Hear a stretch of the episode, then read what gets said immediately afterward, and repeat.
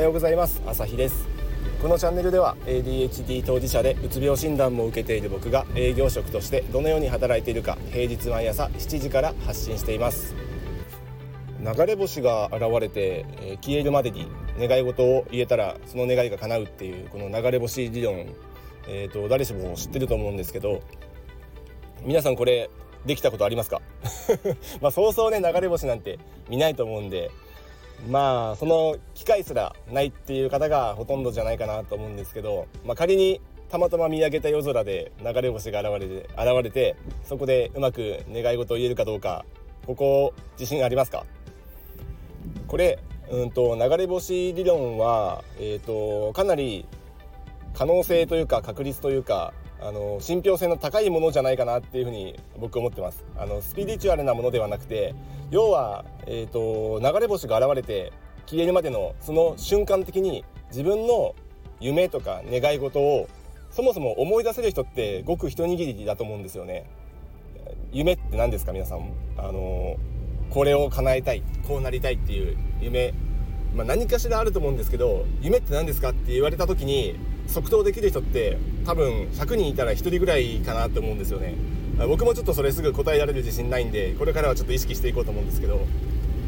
要はそれぐらい夢とか目標とかを強くあの持っている意志のある人っていうのは多分流れ星が消える前にパッと言えると思うんですよ。自分の願い事を。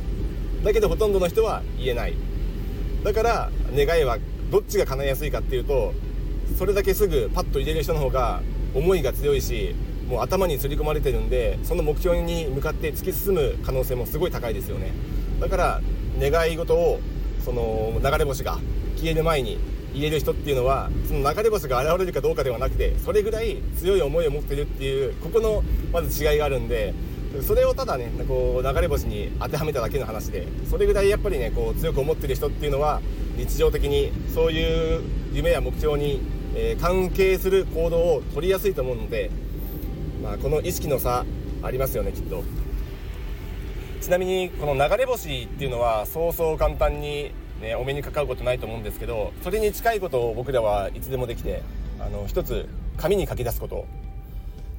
受験とか大学合格とかそういうのをよくね書いたりもすると思うし、まあ、スポーツだったらね優勝とか書いたりする人もあのいるんじゃないかなと思うんですけどそれと似たようなことをこう僕ら毎日手帳に書く習慣をつけると願い事はかなり、えー、頭に刷り込まれてくるんじゃないかなと思います。私はこれを目標にしているこれをしたいこれを叶えたいっていうことをこう毎日毎日書き続けると、まあ、手帳はねこう日めくり手帳のような1日1ページ手帳を僕は結構使ってるんですけど、まあ、そういう手帳を持っている方はその毎日新しいページを開いた時に一番上でも一番下でもどこでもいいですけどとりあえず毎日書くっていう作業をしていれば自分の目標を自分自身に、えーと、こう把握させることができるのでこれをやってたらもうそれだけで自分の行動を伴ってくると思います。是非やってみてください。で僕が言っても多分ほとんどの人はやらない。書かないですよね。あの習慣化するためにはトリガーが必要で何何かをやったら何かをやるっていうようなこう一連の流れがあると習慣化しやすいです。朝起きたら歯を磨くとか。朝起きたらトイレに行くとかあご飯を食べたら薬を飲むとかそういうような一連の流れがあるとトリガーがあると習慣化しやすいので例えば朝起きたらまず手帳を書くとか寝る前に必ず書くとかそういうようなこうトリガーを作って、えー、やってみてください。あのこれで物足りない人は1日3回やってもいいと思います。